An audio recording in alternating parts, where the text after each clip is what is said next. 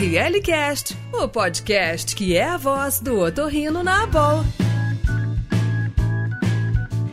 Bem-vindos ao ORL Cast, o podcast da Abol. E hoje, dia 18 de março, é o dia que comemoramos o Dia Internacional do Sono. E vamos fazer um ORL Cast especial. Eu sou Alexandre Ordones, sou doutor em otorrino pela USP e atual presidente do Comitê de Comunicações da BOL. Atuo atualmente na Santa Casa de Passos, Minas Gerais. Olá, eu sou Danilo Anunciato Esguilar, eu sou médico otorrinolaringologista e médico do sono pela MB, sou mestre e doutorando pela Unifesp e é um prazer participar novamente do ORL Cast trazendo sempre aspectos das vivências relacionadas a tema otorrinolaringológicos, saúde e bem-estar. E hoje, Danilo, nós vamos falar um pouco sobre os cuidados perioperatórios do paciente apneico, antes, durante e depois da cirurgia. E para isso, nós convidamos dois experts para conversar sobre esse tema. Nós vamos entender quais são os principais pontos que os otorrinolaringologistas devem estar mais atentos no tratamento cirúrgico do paciente apneico. Tati, Renato, sejam bem-vindos ao RLCast. Obrigada, Alexandre. Obrigada, Danilo. É um prazer estar aqui com vocês. Gostaria de agradecer o convite para debater um tema tão importante quanto esses cuidados perioperatórios do paciente com apneia obstrutiva do sono. Eu sou otorrinolaringologista com área de atuação em medicina do sono, doutora pela Unifesp e atualmente eu sou colaboradora do Ambulatório dos Estudos Respiratórios do Sono da Unifesp e pesquisadora do Instituto do Sono. Olá, Danilo, Alexandre, Tati.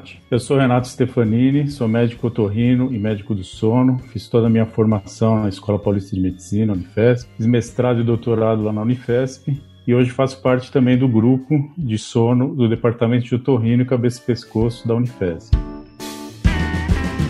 E Renato, por que, que temos que preocupar com os cuidados perioperatórios no paciente apneico? Então, o paciente com apneia obstrutiva do sono, que vai ser submetido a qualquer procedimento cirúrgico, ele tem um risco aumentado de complicações perioperatórias. Você tem uma ideia da prevalência de apneia nesse, nessa população? Pacientes que são submetidos a diversos procedimentos cirúrgicos, a prevalência gira em torno de 25 a 40%. No grupo de cirurgia bariátrica, a prevalência de apneia é maior que 70%. Esses pacientes, quando são submetidos a uma sedação ou anestesia geral, e principalmente o uso de opioides no controle da dor no intra e no pós-operatório, eles vão aumentar a colapsibilidade da via aérea e vão estar sujeitos a maior risco de complicações perioperatórias, principalmente complicações cardiopulmonares. Então, os anestesistas, nos últimos anos, vêm utilizando protocolos para tentar identificar esses pacientes com alto risco de apneia, principalmente moderada e grave. Porque o grande problema é que a maioria desses pacientes eles chegam no momento cirúrgico sem ter o diagnóstico de apneia. Isso vai aumentar ainda mais o risco dessas complicações. Um exemplo que eu posso dar na nossa especialidade, um paciente que vai ser operado de septoplastia,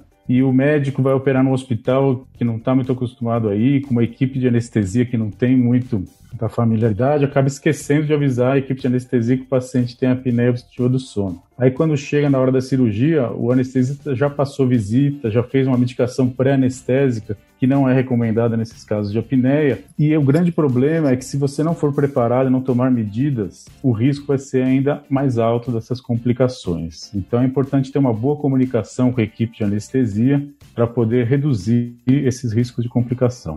Excelente, Renato. E agora eu queria dividir uh, as nossas perguntas de forma didática uh, em cuidados pré, intra e pós-operatórios. Então, Tati, eu queria direcionar uma pergunta para você, e ainda em sequência naquilo que o Renato veio trazendo para a gente, quais são os cuidados uh, dentro da sala operatória, ainda naquele período pré-intubação? Uh, você comenta com o anestesista alguma coisa que ele tem que fazer de diferente, alguma medicação que deve ser utilizada ou evitada, assim como o Renato trouxe para a gente?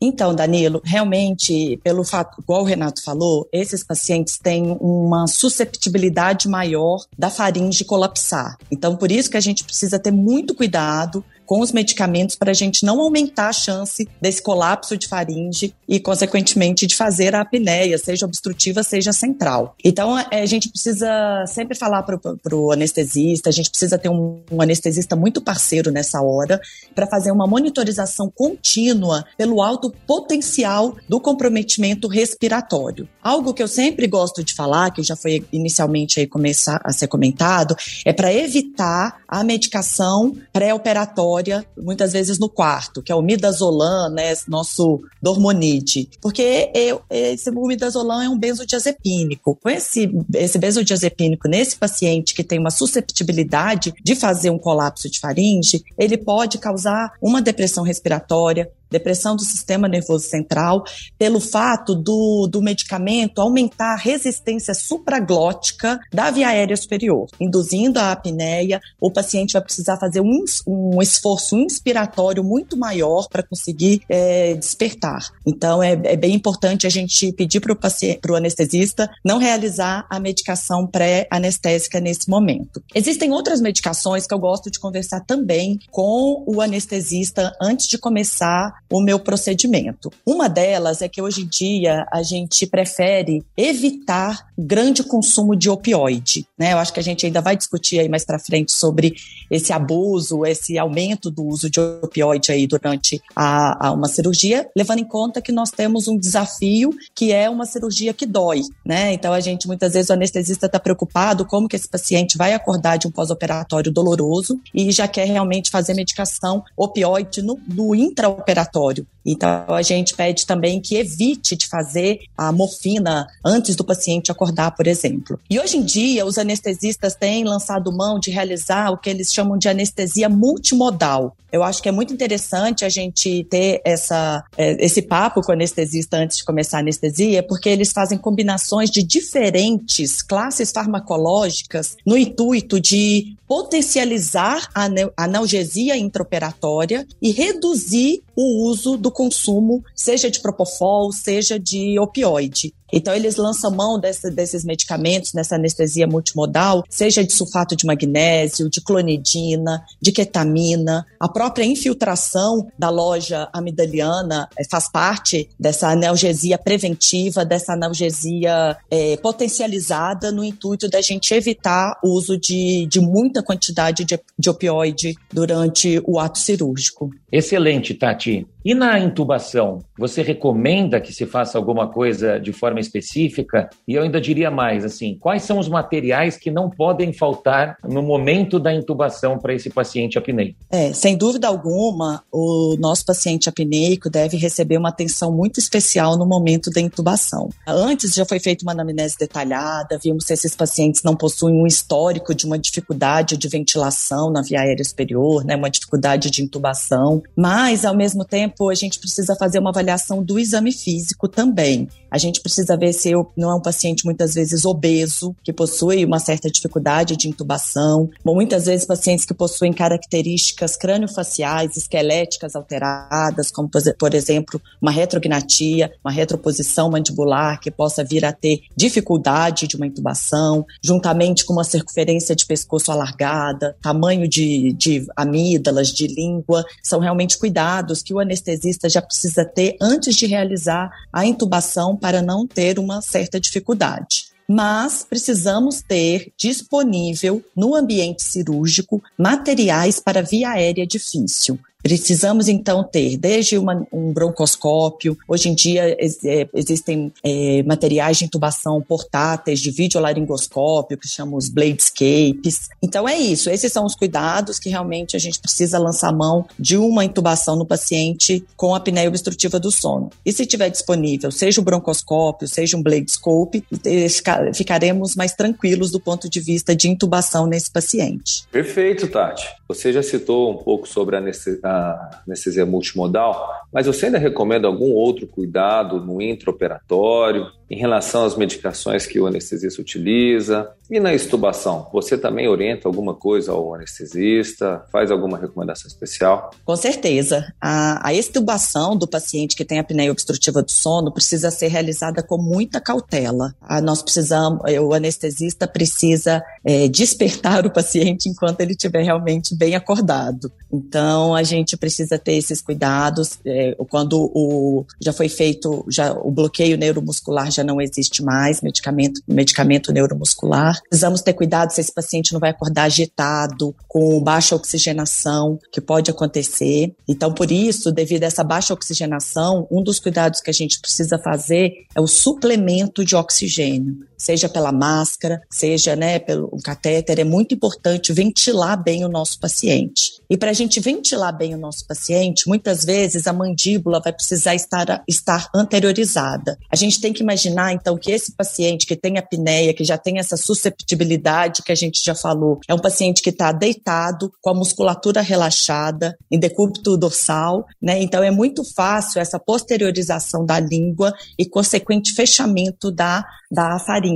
Então a gente pode fazer aquela manobra de jaw thrust para anteriorizar a mandíbula e consequentemente permeabilizar a via aérea. E também tem o uso da cânula de Guedel, né? Então é, é, a cânula de Guedel é, ela é muito importante, ela vai manter a via aérea pérvia enquanto os pacientes ainda estão em rebaixamento do nível de consciência. Ela evita que a base de língua do paciente obstrua a faringe, permitindo consequentemente uma melhor oxigenação. Quando a gente fala da cânula de Guedel, a gente está pensando no colapso retrolingual, mas às vezes a gente também pode lançar mão de outros dispositivos, como por exemplo uma cânula nasofaríngea, se a gente estiver pensando muitas vezes no colapso retropalatal, ou até mesmo na máscara laríngea, no intuito de resolver um colapso de epiglote. Excelente, Tati. E aí, é, dando sequência naquilo que você falou também para gente em relação à infiltração de loja amidaliana, eu queria direcionar agora uma pergunta para o Renato. Renato, você chega a infiltrar a loja amidaliana? Que tipo de medicação você utiliza nesse momento? Ah, e que momento você faz isso também? Ah, antes de é, iniciar uma amidalectomia, por exemplo, ou no final da sua cirurgia de faringoplastia? Então, Danilo, essa pergunta é uma pergunta interessante porque eu nunca tinha o hábito de infiltrar a loja amidaliana na minha prática. Depois que, nos últimos anos que eu venho me aprofundando mais nesse assunto e lendo muitos artigos, eu comecei a, eu mudei a minha prática e comecei a infiltrar a loja, né? Porque, como a Tati até comentou, a infiltração da loja de anestésico na loja amidaliana vai ajudar no controle da dor, inclusive no intraoperatório, diminuindo a necessidade de uso de opioides no intra e no pós-operatório. E alguns anestésicos que podem ser utilizados são a bupivacaína, a própria lidocaína e a ropivacaína, que é o que eu costumo usar com mais frequência. Em relação ao momento da infiltração do anestésico, isso é controverso na literatura, muitos estudos utilizam pré-incisão, né, antes de começar a amidalectomia, a tonsilectomia para fazer uma faringoplastia, por exemplo, e tem gente que defende a ideia de infiltrar no final da cirurgia para um controle mais duradouro aí da dor no pós-operatório imediato. Lembrando que a ropivacaína, que é um dos anestésicos utilizados, ela tem também uma ação vasoconstritora. Isso pode ajudar, infiltrando antes da incisão, ajudar no controle, inclusive, do sangramento intraoperatório. E isso vai reduzir também a necessidade do uso de opioide na sala de recuperação anestésica. Isso reduz o tempo de sala de recuperação anestésica. A gente sabe que os pacientes que acordam com muita dor, às vezes o anestesista vai lá e faz morfina para controle da dor, isso deixa o paciente mais sonolento, mais instável do ponto de vista respiratório, ele acaba ficando horas, às vezes, na sala de recuperação anestésica. Então, acho que a infiltração de anestésico no intraoperatório é importante para o controle da dor, tanto no intra quanto no pós-operatório. Em relação à infiltração de corticoides, que eu não tenho o hábito de infiltrar corticoide, mas estudos têm mostrado que a infiltração de triancinolona no final da cirurgia vai ajudar no controle da dor também. Tem inclusive um trabalho interessante que diz que a infiltração do corticoide local ali no final da cirurgia controla melhor a dor do que o uso de corticoide sistêmico. Tá? A gente tem o hábito, às vezes, de usar corticoide sistêmico. Ele vai funcionar muito bem, principalmente no controle do edema pós-operatório, mas esses trabalhos têm mostrado que o controle da dor, a infiltração local, tem sido mais importante do que o uso do corticoide sistêmico. Bom, excelente. E agora eu queria direcionar uma pergunta para o Renato sobre o pós-cirúrgico, né, Renato? Então, é, como que você faz de rotina na sua, no seu dia a dia? Você manda esses pacientes para uma UTI, para uma semi-intensiva, é, orienta um tempo mínimo na RPA para que esses pacientes permaneçam? Como funciona a tua rotina, Renato? Então, esse é um assunto controverso na literatura. É interessante que quando você vai ler os artigos, se você pega artigos escritos por anestesiologistas, como os guidelines da Sociedade Americana de Anestesia, por exemplo, eles indicam a monitorização prolongada de todos os pacientes com apneia durante toda a permanência no hospital. Já quando você vai ler artigos feitos por otorrinolaringologistas, principalmente cirurgiões da área do sono, eles mostram uma baixa prevalência de complicações, não indicam de rotina é, o encaminhamento desses pacientes para uma semi-intensiva, UTI, de forma geral. Inclusive, em alguns pacientes com apneia mais leve, tudo, orientam até que possam ter alta mesmo dia. Isso aí gera uma controvérsia que me estimulou a fazer, inclusive, meu doutorado. Né? Nós fizemos um trabalho em que a gente avaliou a primeira noite após a cirurgia num grupo de pacientes com apneia moderada e grave e monitoramos o sono dele com a tonometria arterial. Watchpad, né? E os pacientes realmente na primeira noite após a cirurgia, apesar de ser pacientes é, com apneia moderada e pacientes graves, eles não apresentaram uma piora da apneia nessa primeira noite pós-operatória, nem em relação a índice de apneia e hipopneia, nem em relação à saturação mínima de oxihemoglobina, né? Isso indica que a grande maioria dos pacientes não precisam de uma monitorização muito prolongada e nem de unidades como semi-intensiva e UTI que vão aumentar muito o custo de internação desses pacientes. É claro que existe um grupo de pacientes que ainda não é bem definido na literatura que merecem uma atenção maior.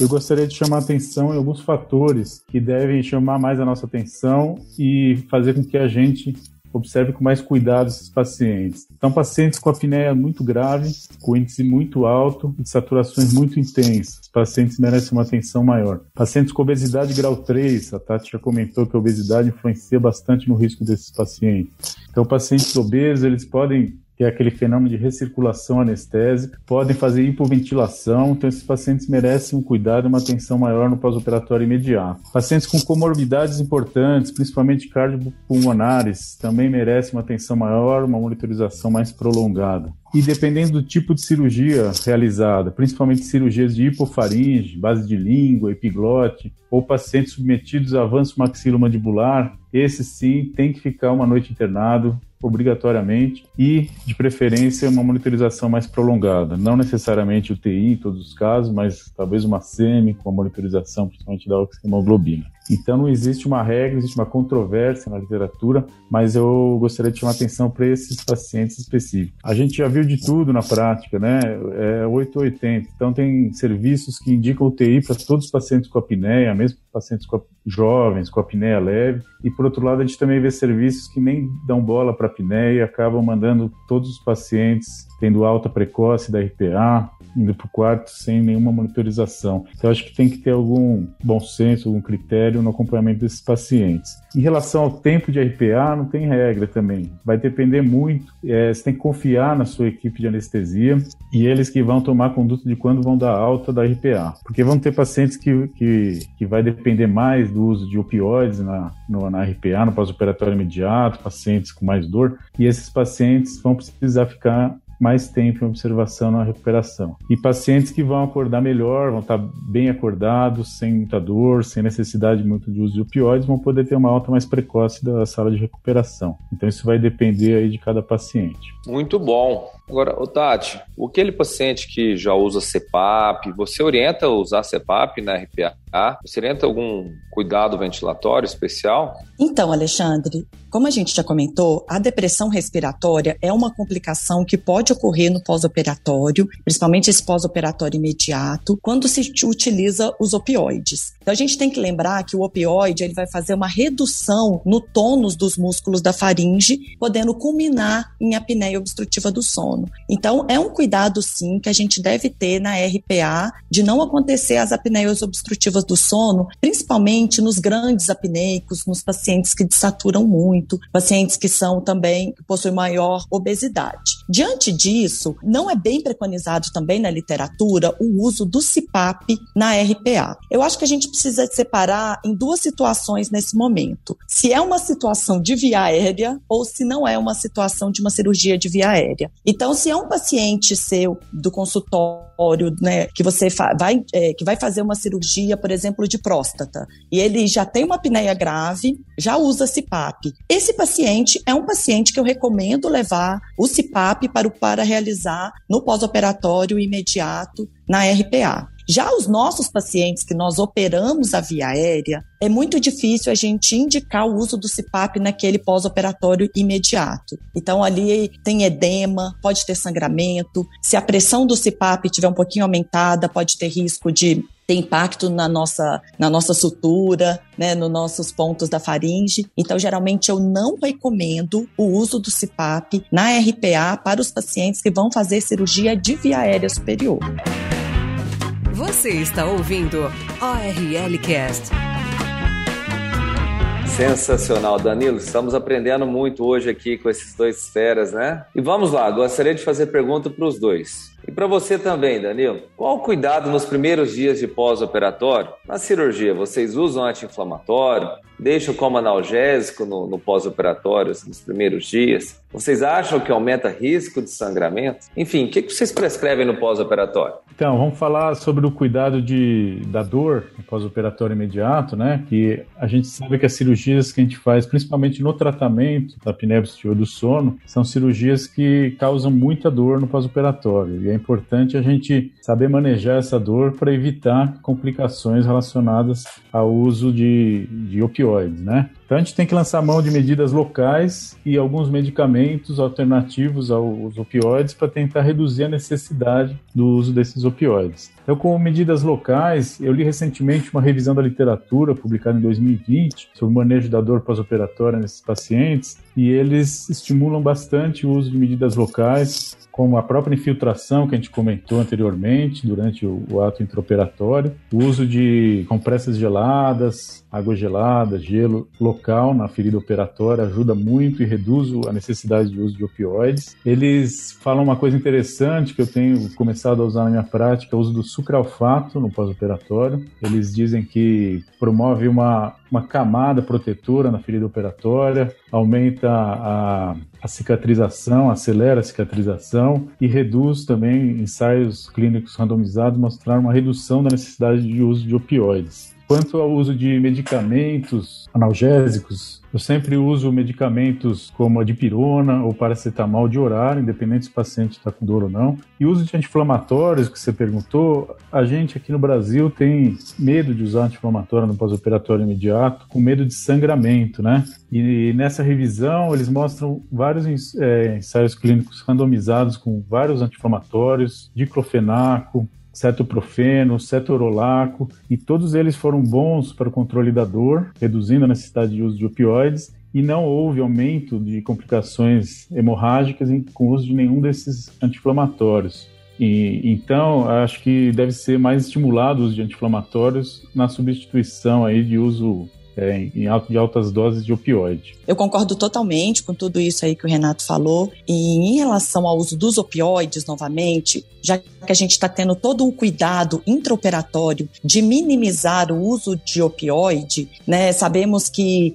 existem opioides que possuem uma chance maior de depressão respiratória do que outros. Hoje em dia, remifentanil, sulfentanil possuem curta duração, então a gente sabe realmente que os, que os anestesistas já lançam mão desse tipo de opioide, mas além disso, eu gostaria também de chamar atenção para a monitorização do CO2. Muitas vezes, se o nosso paciente com apneia obstrutiva, o nosso paciente com apneia, ele culmina numa apneia, muitas vezes a gente não sabe se ele está fazendo uma apneia central ou obstrutiva. E a capnografia, a avaliação do CO2 nos ajuda bastante nesse momento. Em relação ao abuso de opioide, ao acúmulo de opioide, é, é algo que realmente tem tem se levado muito em consideração e muitas vezes também precisamos lançar mão de antagonizar o efeito do opioide com o naloxone. Não é o, o dia a dia, mas a partir do momento que aquele paciente apresenta uma agitação, cianose, inconsciência respiratória no pós-operatório imediato, podemos lançar mão também de reverter o uso do opioide com o naloxone. Eu gostaria de complementar, né, já que a, a pergunta também foi direcionada a mim, Ale, então, para falar a respeito do ácido tranexâmico, é, tem duas meta-análises bastante robustas na literatura falando a respeito dessa medicação. Uma é a ação dele é, no intraoperatório, né, que pode ser feito, então, ali, às vezes, até na indução anestésica, para que seja reduzida a chance de sangramento intraoperatório, até no pós-operatório imediato. E tem uma outra meta-análise também bastante interessante que fala a respeito do ácido tranexâmico é, de utilização tópica né, que é, inclusive é, reduz a chance de sangramento também e não tem os efeitos colaterais indesejáveis, como vômitos, como alteração de, de, coagulação. Então, é, a minha experiência, eu não costumo utilizar o tópico, não ácido tranexâmico tópico, mas costumo utilizar o, o endovenoso quando eu solicito para o meu anestesista para que seja feito ali na indução anestésica a utilização dessas medicações que podem ser úteis ali no intraoperatório. Agora, queria que você também falasse um pouquinho da sua experiência. Qual que é a sua, a sua percepção em relação a essas medicações, Ale? Danilo, eu sou fã do ácido tranexâmico eu uso de rotina, inclusive em, em amidalectomias. E além do, de usar no intraoperatório, eu uso no pós-operatório também. Eu acho que vale a pena, o comprimido pode ser macerado e diluído, e eu acho que sim, reduz sangramentos, tanto de grande monta como aquelas, aqueles catarros pelas secreções sanguinolentas. Eu acho que reduz bastante. ORL Cast, o podcast da Boa. Danilo, acho que nós acertamos na escolha do tema para comemorar o Dia Internacional do Sono, hein? E que time! Sem dúvida, sem dúvida. Um timaço hoje aqui representando. Infelizmente, a gente vai ter que terminar por aqui. Eu gostaria muito de agradecer a presença de vocês, Renato, Tati, Danilo. E aos nossos ouvintes, vocês podem conhecer todo o nosso conteúdo em nosso site da BOL, www.aborlccf.org.br. Eu que gostaria de agradecer a oportunidade da Associação Brasileira de Otorrinolaringologia, agradecer ao Alexandre e ao Danilo e ao meu colega Renato por poder conversar um pouquinho sobre esse assunto aqui com vocês. Eu gostaria de agradecer o convite e a oportunidade de falar sobre um assunto tão importante. Agradecer ao Danilo, ao Alexandre, a Tati e nos encontramos no próximo podcast. Muito obrigado, Renato, Tati, Alexandre. Foi um prazer dividir com vocês esse ORL Cast.